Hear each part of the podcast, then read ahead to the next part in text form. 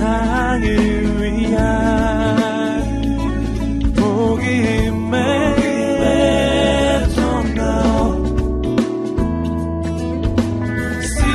CGN TV.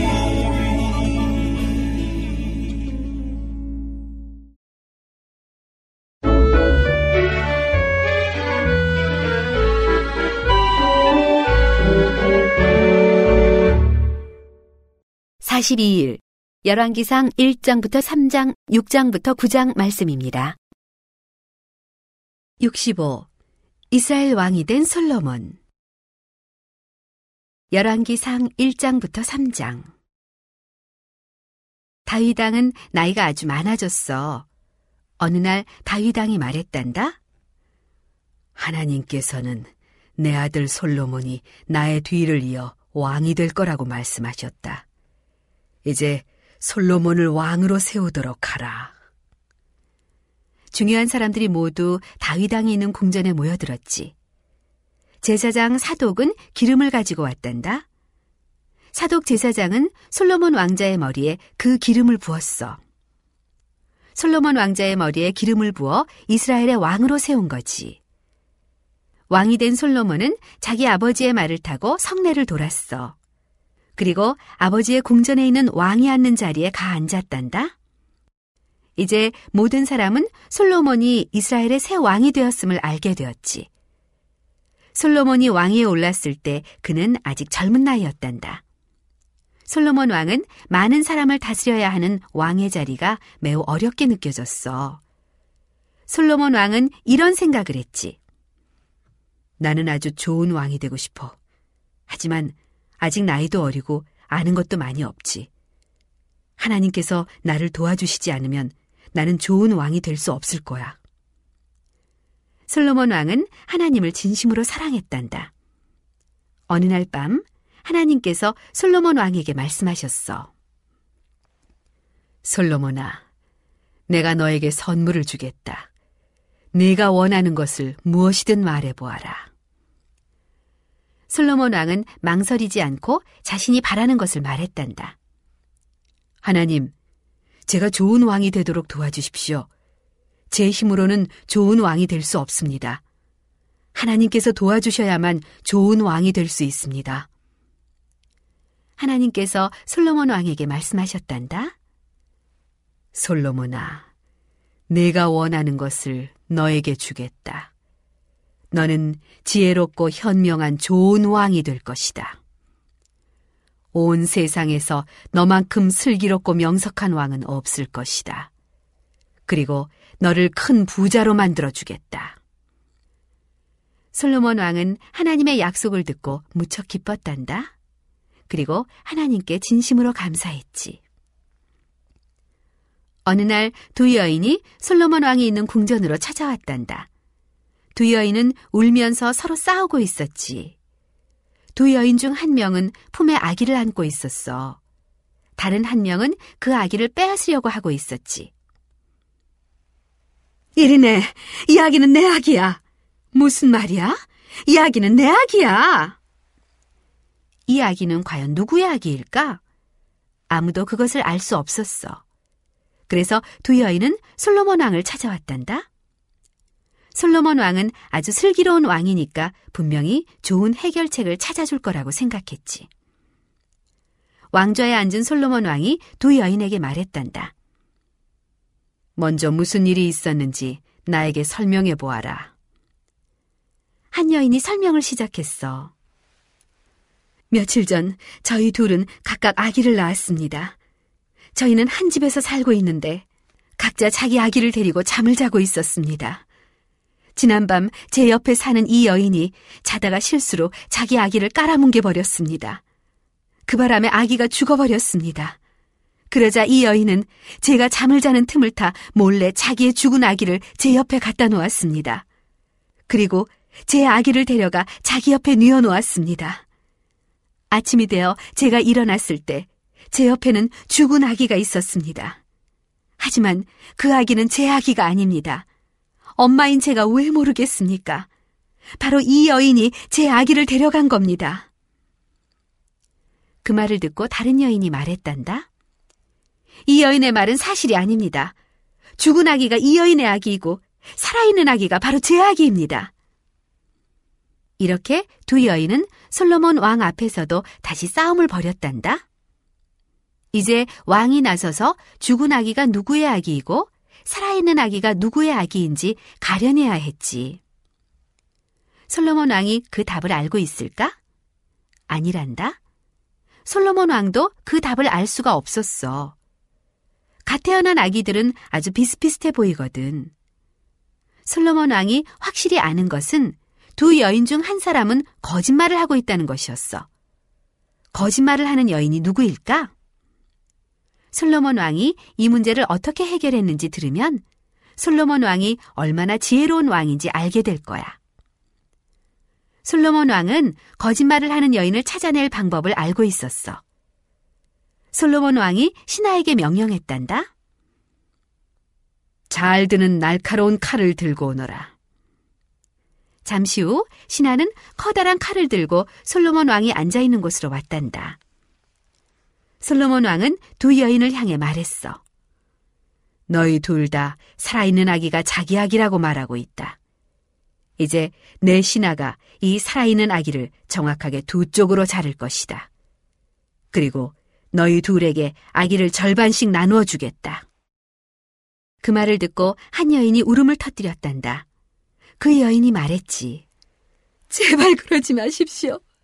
아기를 죽이지 마십시오. 차라리 아기를 저 여인에게 주십시오. 하지만 다른 여인은 이렇게 말했단다. 그거 좋은 생각입니다. 그 말을 듣고 솔로몬 왕은 울음을 터뜨린 여인에게 말했단다. 그대가 바로 살아있는 아기의 엄마인 것이 확실하군. 그대는 아기가 죽는 것을 원치 않았다. 아기를 죽이는 대신 차라리 그대의 아기를 저 여인에게 주라고 말하는 것을 보니 살아있는 아기는 그대의 아기가 틀림이 없구나. 이제 그대의 아기를 저 여인에게 줄 필요가 없겠다. 자, 아기를 받아가거라. 내가 정말로 아기를 두 쪽으로 자르려고 한 것은 아니다. 그건 일부러 꾸며서 해본 말일 뿐이다. 한 여인은 살아있는 아기를 품에 안고서 고마워하며 기쁜 얼굴로 집으로 돌아갔단다. 다른 여인은 화를 냈고 슬퍼했지. 죽은 아기가 자기 아기였으니까. 게다가 자신이 거짓말한 것을 모든 사람이 다 알게 되었어. 부끄럽지만 모두 자기 잘못인 걸 뭐? 솔로몬 왕이 얼마나 지혜로운 왕인지 잘 알겠지? 솔로몬이 왕으로 있는 동안 이스라엘은 아주 평화로웠단다. 이스라엘을 쳐들어오는 적도 없었어. 전쟁의 걱정도 없었지. 이스라엘은 아주 평화로웠어. 그래, 솔로몬 왕은 정말 평화의 왕이었어.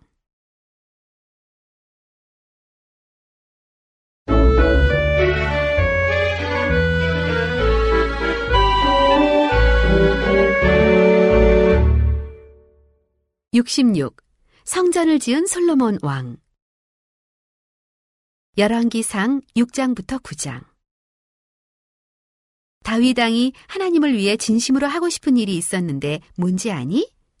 그래, 바로 성전을 짓는 일이었지. 하지만 다윗 왕은 성전을 지을 수 없었어.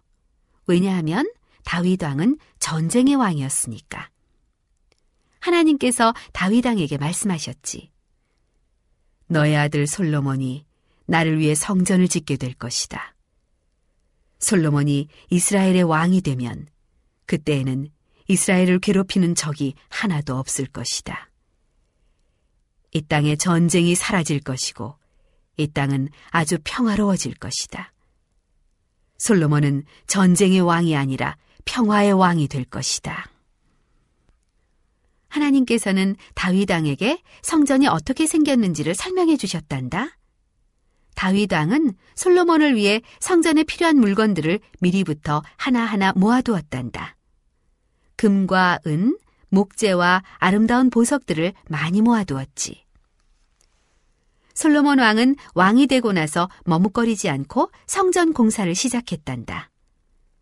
솔로몬 왕은 성전 공사를 시작한 것이 무척 기뻤지. 솔로몬 왕 역시 하나님을 진심으로 사랑했거든. 솔로몬 왕은 성전 공사를 돕는 모든 사람에게 말했어. 모두 온 힘을 다해 일하도록 하라. 이 성전은 하나님의 집이 될 것이다. 하나님께서 사시는 집이고 언약궤도 이곳에 갖다 놓을 것이다. 그때까지 언약궤는 예루살렘에 있는 평범한 천막 속에 있었어. 하지만 잠시 후 성전이 완성되면 언약궤는 사방이 금으로 입혀진 방 안에 놓이게 될 거야.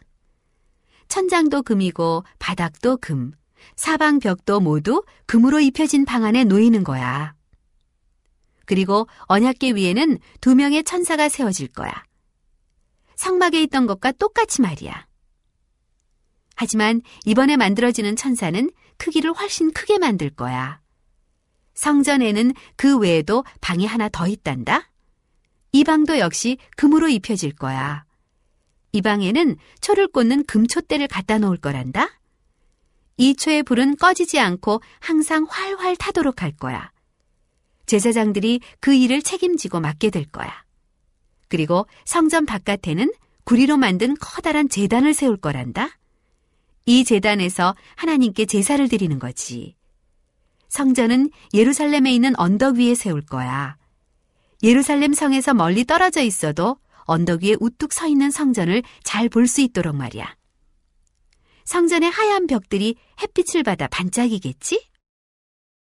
제사장들은 천막에 있던 언약궤를 꺼내 아주 공손하고 조심스럽게 성전으로 옮겼지. 성전 가장 안쪽에 있는 방에 언약궤를 갖다 놓았어. 사방을 금으로 입힌 이 방에는 언약궤 외에도 금을 입힌 2 천사가 서 있었단다. 성전 공사가 다 끝나자 사람들은 큰 잔치를 벌였단다. 제사장들은 나팔을 불었고 레위 사람들은 다윗 왕이 만든 아름다운 노래를 불렀지. 그때였어. 갑자기 구름이 나타나 성전을 가득 채웠어. 바로 하나님의 구름이 나타난 거야. 이 구름은 오래전 이스라엘 백성이 사막에 살 때 성막 위에 늘 떠있던 바로 그 구름이었어. 구름이 성전에 가득한 것을 보고 사람들은 하나님께서 이곳 성전에 계시다는 것을 알게 되었지. 사람들은 하나님을 직접 볼 수 없단다.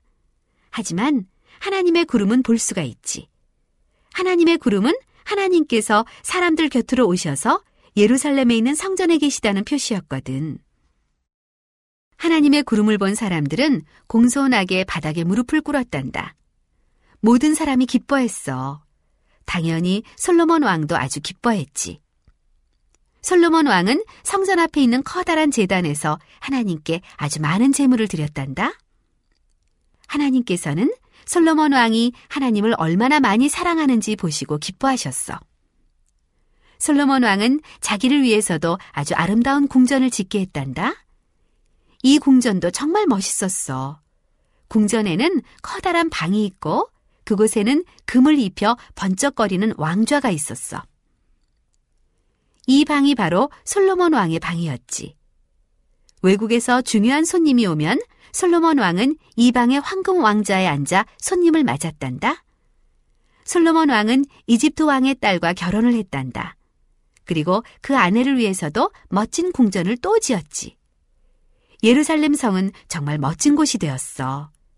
예루살렘에는 궁전이 3개나 있었는데 하나는 다윗 왕의 궁전이고 다른 하나는 솔로몬 왕의 궁전이었어. 그리고 마지막 하나는 솔로몬 왕의 아내를 위한 궁전이었지. 3 궁전이 아름답긴 하지만 뭐니뭐니 해도 예루살렘에 있는 건물 중 가장 아름다운 것은 바로 하나님의 성전이었단다.